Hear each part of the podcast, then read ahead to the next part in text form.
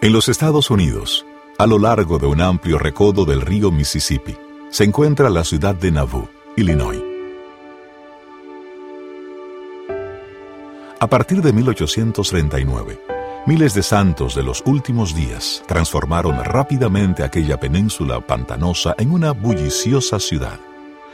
A primera vista, los pasajeros de los barcos de vapor del Mississippi debieron haber pensado que estaban pasando frente a una ciudad ribereña más. Pero se miraba algo que indicaba que Nauvoo era diferente. En el promontorio que dominaba el río, y en el centro de esa ciudad, los santos de los últimos días estaban construyendo un templo. Una vez terminado, el templo de Nauvoo sería el edificio más grande situado junto al río Mississippi en ese momento. Y sin lugar a dudas, sería uno de los edificios más grandes del oeste de los Estados Unidos. Pero los constructores del templo de Nauvoo no pretendían construir un simple monumento. Para ellos, el templo representaba algo más. Era un edificio sagrado, un lugar para que los santos de los últimos días adoraran a Dios. Aún así, cuando los habitantes de Nauvoo dieron la palada inicial del templo, lo hicieron con muy poco conocimiento de lo que acontecería en su interior. Por seguro creían que el templo los ayudaría a acercarse a Dios, pero no sabían necesariamente de qué manera ocurriría eso. Sin embargo, se sacrificaron enormemente por el templo al dedicar su tiempo, trabajo y una parte considerable de sus escasas posesiones para hacer realidad las bendiciones prometidas de ese edificio. Este podcast analiza ese sacrificio al examinar lo que el templo significaba para los santos de los últimos días en la década de 1840. Sí, este podcast habla de cómo se edificó el templo pero no es el relato de su arquitectura. Nuestra investigación histórica se basa en una pregunta. ¿Qué papel desempeñó el templo en la vida y la devoción religiosa de los habitantes de Nabú? Cuando pensamos en el templo de Nabú con la perspectiva de los hombres y las mujeres que lo edificaron, comenzamos a entender el profundo significado del templo en la historia de los santos de los últimos días. Esa es la meta de los próximos ocho episodios.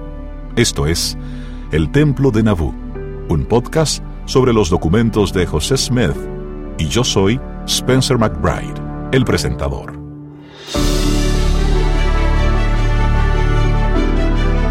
Episodio 1. Una ciudad nueva, un templo nuevo. La historia del templo de Nauvoo empieza años antes de que comenzara su construcción da principio con la difícil situación de miles de santos de los últimos días como refugiados religiosos. En 1838, en Missouri, estalló la violencia entre los miembros de la Iglesia y muchos de los residentes de aquel estado. Había múltiples causas de aquella violencia. Muchas tenían que ver con la inquietud que generaba el poder político y económico que los santos de los últimos días podían ejercer. Además, como explica Brent Rogers, historiador adjunto de los documentos de José Smith, el sentimiento de ser diferentes, en un sentido negativo, parecía seguir a los santos donde quiera que se congregaban. Hay una larga historia relacionada con el traslado de los santos a Illinois, y tal vez la mejor forma de resumirla se encuentre en los primeros diez años de la existencia de la fe santo de los últimos días, en los que hubo confrontaciones y disputas frecuentes entre los santos y sus vecinos.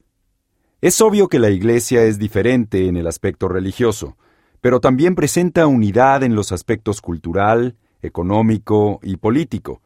Y creo que esa unidad entre el grupo generó cierto temor entre los vecinos que no eran de la misma fe.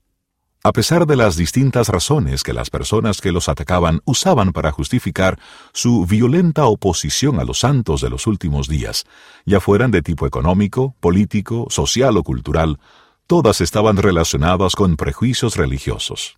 En Missouri, los críticos de la Iglesia se burlaban de que los santos afirmaran que recibían revelación de Dios o que experimentaban sanaciones milagrosas por la imposición de manos.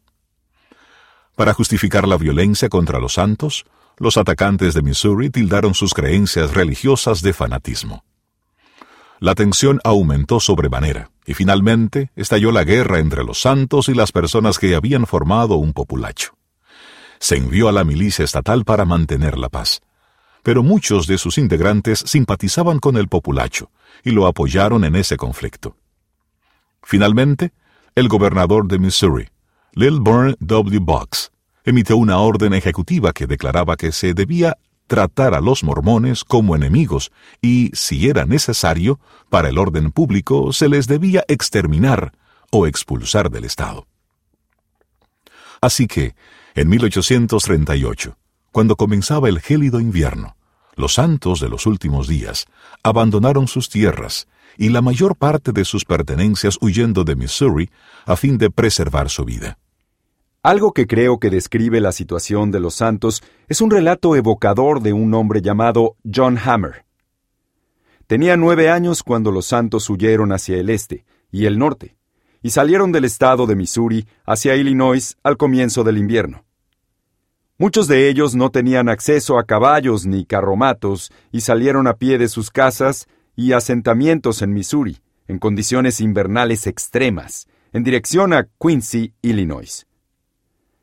Aquel niño recordaba de manera vívida las duras condiciones de su éxodo forzoso y escribió este conmovedor relato. Al caer la noche, buscábamos un tronco o un árbol caído, y, si teníamos la fortuna de encontrar alguno, encendíamos fogatas a sus costados. Quienes tenían mantas o ropa de cama acampaban lo suficientemente cerca como para disfrutar del calor del fuego, que permanecía encendido toda la noche. Nuestra familia, al igual que muchas otras, estaba casi descalza, y algunas personas tenían que envolverse los pies con trozos de tela a fin de evitar que se congelaran y protegerlos de las aguzadas puntas del suelo congelado. En el mejor de los casos, esa protección era muy deficiente, y a menudo la sangre de los pies dejaba marcas en la tierra congelada. Mi madre y mi hermana eran las únicas integrantes de nuestra familia que tenían zapatos, que quedaron gastados y casi inservibles antes de que llegáramos a las entonces hospitalarias orillas de Illinois. Pueden ver las dificultades de aquel trayecto. No tenían el equipo, ni siquiera la ropa necesaria, para llevar a cabo ese largo viaje en invierno en condiciones cómodas. La forma más rápida de huir de Missouri para mantenerse seguros era ir hacia el este, recorriendo más de 240 kilómetros, 150 millas, cruzando el río Mississippi hacia Illinois. Desamparados y desesperados, los santos de los últimos días entraron en la ciudad ribereña de Quincy, Illinois, esperando encontrar ayuda y compasión. Y para su gran alivio, eso es exactamente lo que les esperaba. Cuando cruzaron el río Mississippi hacia Quincy, Illinois, los residentes del lugar fueron muy hospitalarios y cordiales. Alojaron a los refugiados y les dieron algunas provisiones para ayudarlos a pasar el resto del invierno. Es sorprendente que, habiendo enfrentado una situación en la que se les dijo que debían marcharse del Estado por causa de su fe, fueran a otra comunidad que los acogió de manera provisional. Los santos contaron muchas historias acerca de la bondad y la caridad que los habitantes de Quincy le mostraron. Matthew Guthrie, historiador gerente y editor general de los documentos de José Smith, compartió algunas de esas historias conmigo. En ese momento se encontraban en Quincy personas que más tarde recordaron la ayuda que les brindaron los habitantes de Quincy y les hablaron al respecto. John L. Butler recordó que un hombre permitió que varias familias se quedaran, sin costo alguno, en diez o doce casitas que él había construido con la intención de alquilarlas, pero cuando vio que los santos no tenían dinero para pagarle, les permitió vivir en esas casas de manera provisional. Sarah Perrich también mencionó que los habitantes de Quincy hicieron todo lo posible para dar empleo a nuestros hermanos y ayudaron a muchos necesitados. Nuevamente, los santos de los últimos días se encontraron con una presencia acogedora en Quincy, algo que ciertamente era muy distinto de lo que habían vivido en Missouri con anterioridad.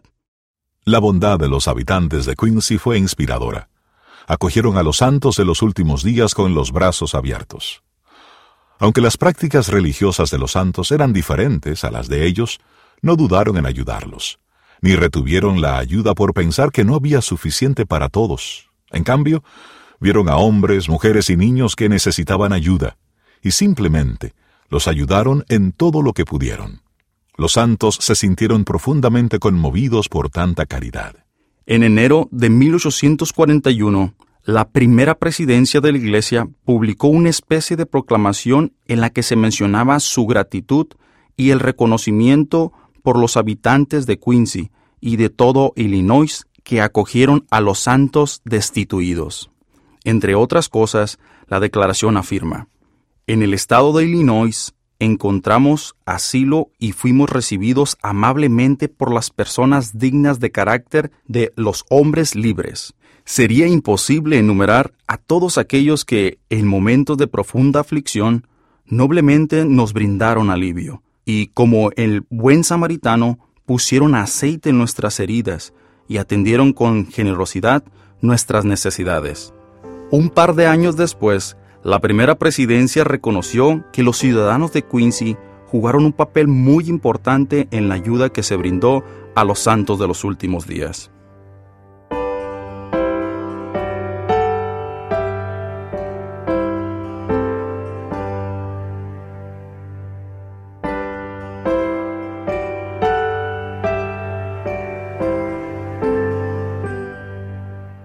Aunque estos se sentían muy agradecidos por la hospitalidad de los habitantes de Quincy, sabían que tenían que encontrar un lugar propio donde pudieran comenzar a reconstruir sus vidas.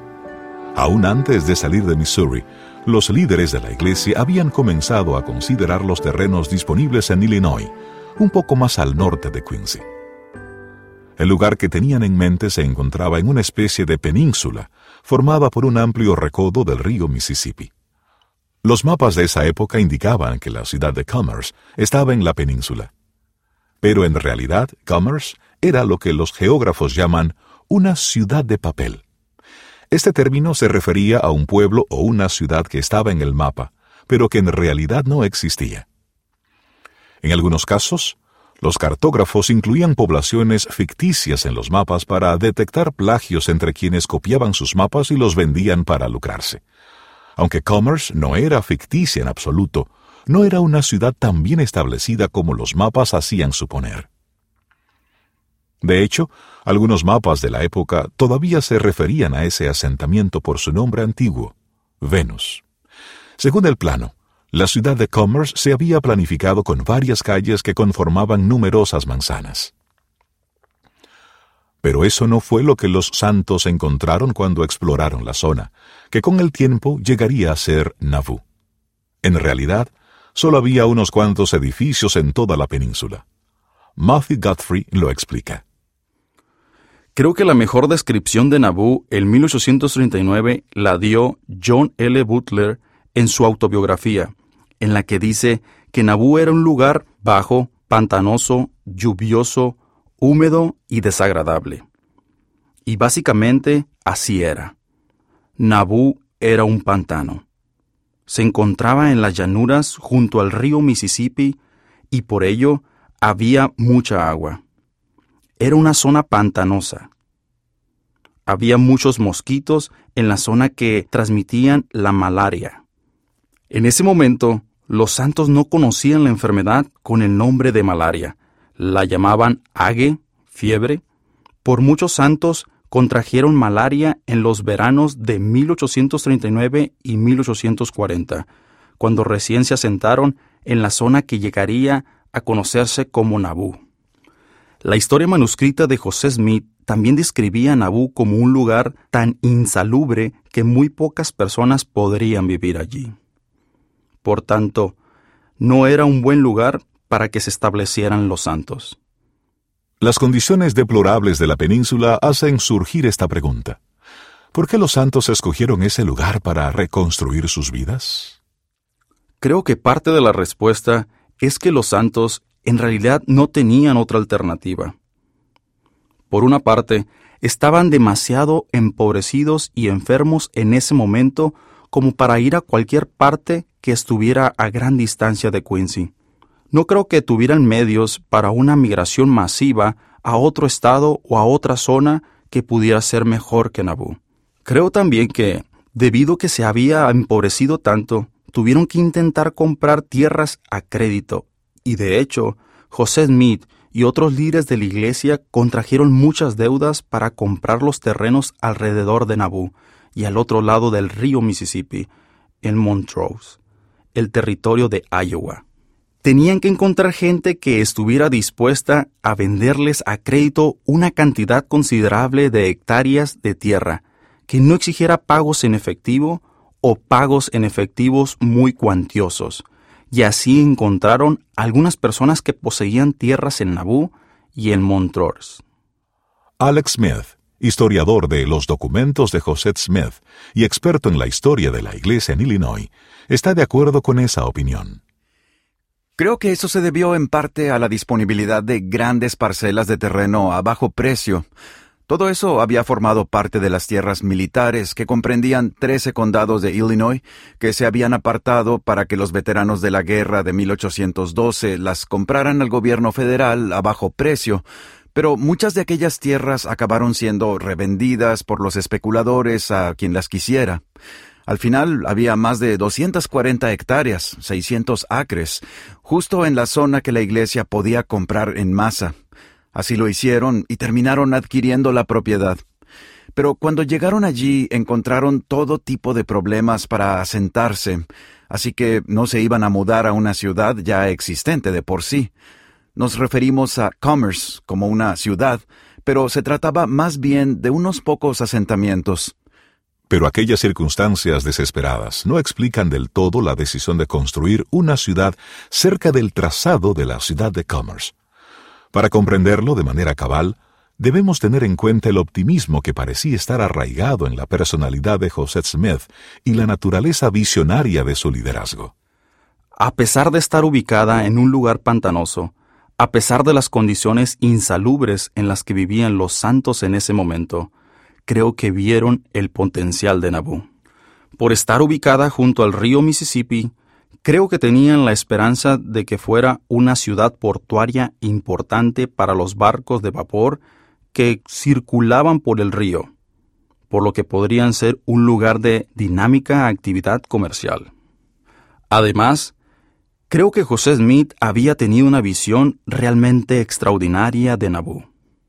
En 1840, Incluso les dijo a los santos, cuando aún sufrían de malaria, cuando aún intentaban construir la ciudad, que estaba aún en esas difíciles condiciones, el lugar que aún no era muy agradable para vivir.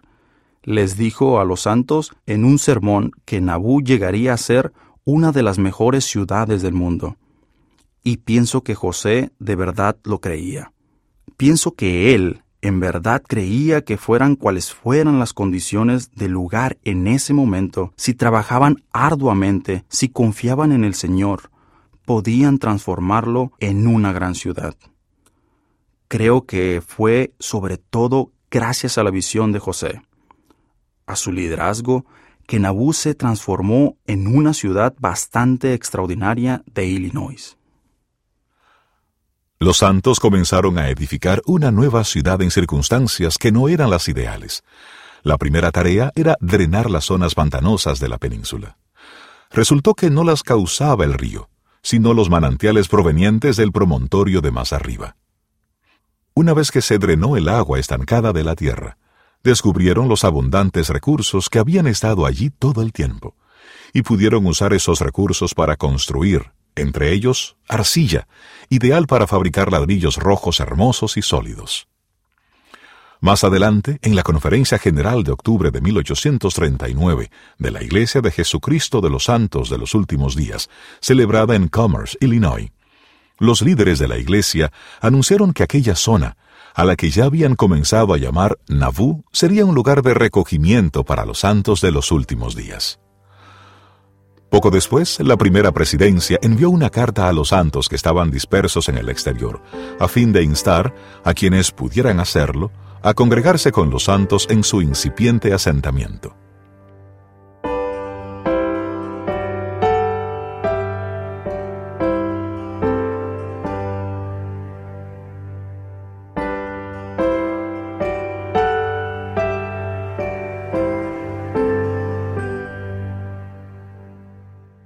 José Smith explicó a los santos que la palabra Nauvoo era de origen hebreo, que significaba un lugar o una ubicación hermosa, y que implicaba la idea de reposo. José y quienes lo acompañaban le pusieron este nombre a su nuevo hogar, con la esperanza de que se convirtiera en un lugar hermoso y un lugar de reposo. Pero, ¿durante cuánto tiempo? Hace años, cuando mi trabajo sobre los documentos de José Smith me llevó a estudiar de manera detallada la fundación de Nauvoo, a menudo me preguntaba hasta qué punto aquellos colonos pensaban en esa ciudad como un hogar permanente. Después de todo, la razón por la que habían ido a Missouri era que creían que era el lugar que Dios les había indicado para que edificaran Sión. Ahora habían sido expulsados del estado ¿Creían que su estadía en Illinois sería provisional? El cambio en la manera de pensar de los santos de los últimos días acerca de la posible permanencia en Nauvoo ocurrió de manera gradual. Fue un proceso marcado por algunos puntos clave. Uno de esos fueron las conversaciones sobre la construcción de un nuevo templo. Creo que Nauvoo en realidad se hizo permanente más que una reubicación provisional de refugiados que esperaban volver a Missouri, con el anuncio de la construcción de un templo. Cuando Nauvoo se convirtió en una ciudad con un templo, entonces logramos permanencia allí. Cuando quedó claro que no sería posible regresar de inmediato a Missouri, ni siquiera para recuperar las propiedades perdidas, los terrenos y los edificios, el Señor les dijo, por medio de José, que iban a permanecer en Illinois más tiempo. Creo que Nauvoo se volvió más permanente cuando se dieron cuenta de que iban a construir un templo y que tendrían acceso a él. Es un poco complicado precisar el momento en que los santos comenzaron a concebir la construcción de un templo en Nauvoo, pero es probable que fuera durante el año posterior a su llegada.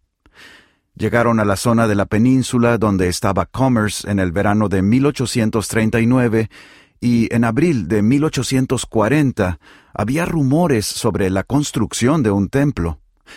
No se anunció hasta la conferencia de octubre, en octubre de 1840, que construirían un templo y no se hizo oficial hasta enero del año siguiente, en la revelación de enero de 1841, que corresponde a la sección 124 de Doctrina y Convenios. La revelación determinó que Nabú sería un nuevo lugar de recogimiento para la Iglesia, gracias a que allí se construiría el templo. Para José Smith y los santos, Missouri no había quedado completamente en el pasado. A los santos de los últimos días se los había obligado a salir de sus tierras y muchas de sus propiedades habían sido confiscadas por los populachos. Si no podían recuperar esas tierras, querían que se los indemnizara por ellas. Todas las apelaciones que presentaron ante los funcionarios de Missouri habían culminado en la expulsión del Estado con amenazas de exterminio los líderes de la Iglesia decidieron en 1839 que había llegado el momento de dirigirse al gobierno federal de Washington, D.C. Por tanto, en noviembre de 1839, José Smith, Sidney Rigdon y Elias Higby formaron una delegación para presentarse ante el gobierno federal y viajaron a la capital. Llevaron con ellos un memorial al Congreso y cientos de declaraciones juradas de miembros de la Iglesia que daban fe de las persecuciones que sufrieron en Missouri y que desglosaban las propiedades perdidas. En la capital, José Smith y Elias Higby se reunieron con el presidente Martin Van Buren en la Casa Blanca y le pidieron que los ayudara con sus peticiones al Congreso. Argumentando la preocupación por su reelección, Van Buren se rehusó a ayudarlos. Luego el Congreso consideró el memorial de la Iglesia en una audiencia especial del Comité Judicial del Senado, pero dicho comité determinó finalmente que el gobierno federal no tenía jurisdicción en el caso, que era una cuestión entre los santos y Missouri, y que la doctrina vigente de los derechos de los estados les impedía intervenir para proteger los derechos de una minoría religiosa. ¿Qué tuvo que ver ese viaje a Washington, D.C. con la fundación de Nauvoo? Hizo que José se convenciera de que en ese momento no podía contar con el gobierno federal para proteger los derechos de ciudadanía de los santos. Esperaba que Illinois demostrara ser mejor que Missouri en ese sentido, pero tampoco podía contar con eso.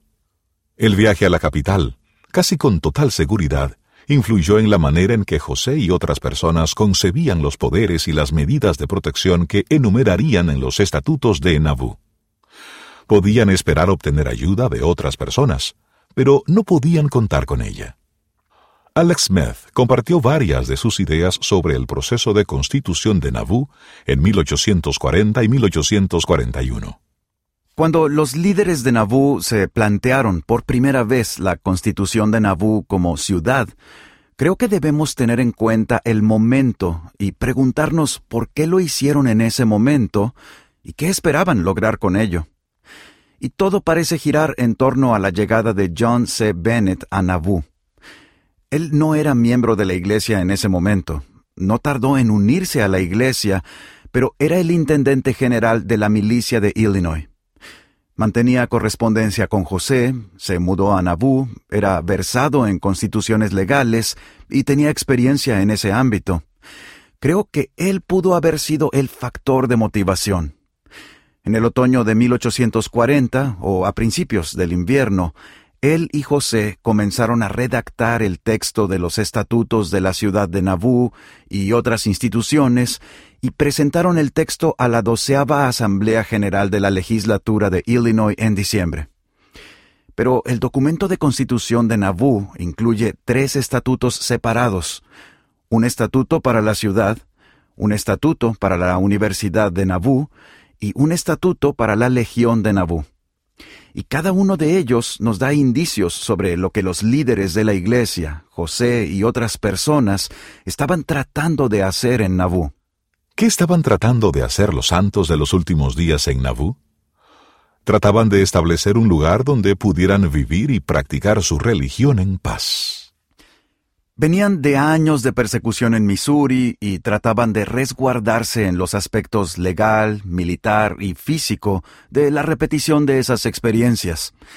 Y así, el Estatuto de la Ciudad proporcionaba a Nabú líderes, su propio cuerpo legislativo, su propio cuerpo judicial en esa singular ciudad y la capacidad de tener su propia unidad de milicia.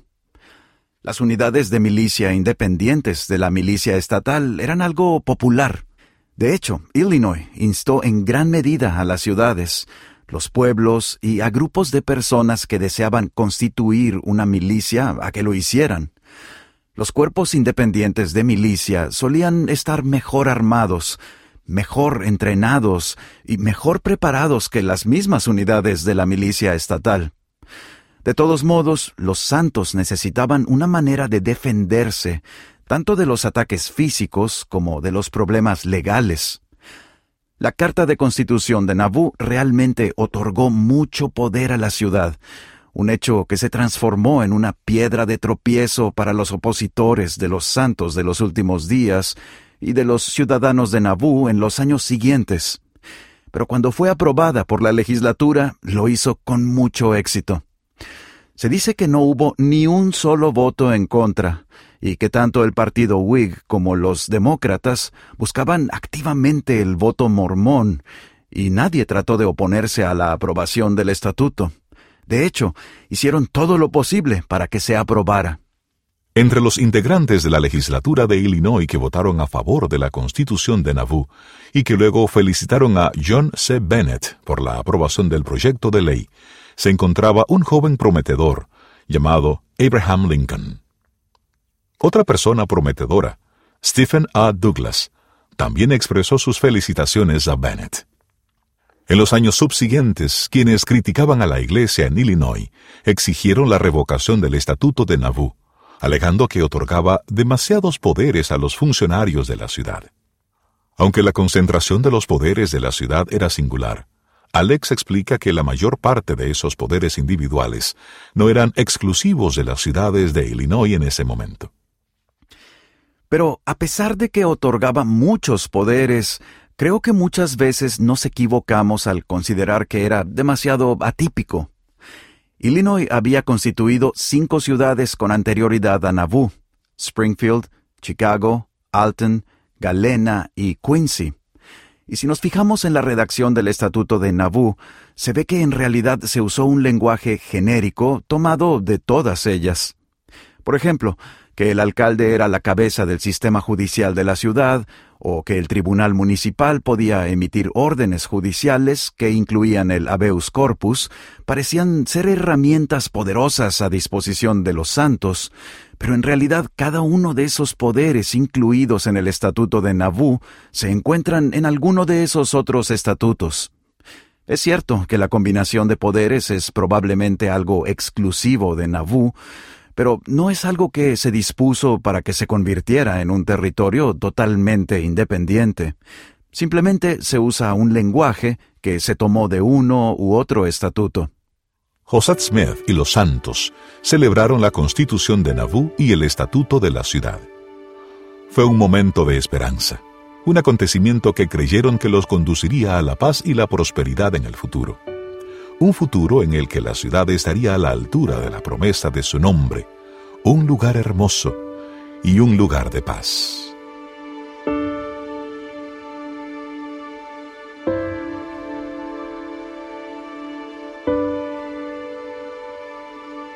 En enero de 1841, las cosas parecían ir bien para José Smith y los santos de Nauvoo. Su ciudad prosperaba luego de surgir de un pantano su estatuto prometía protección contra futuras persecuciones y tenían planes de construir un nuevo templo. Pero eso era solo el principio.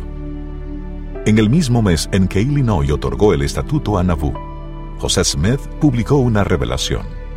Entre otras cosas, aquella revelación prometía que el nuevo templo sería diferente de la casa del Señor de Kirtland, que en el templo de Nauvoo Dios restauraría la plenitud del sacerdocio.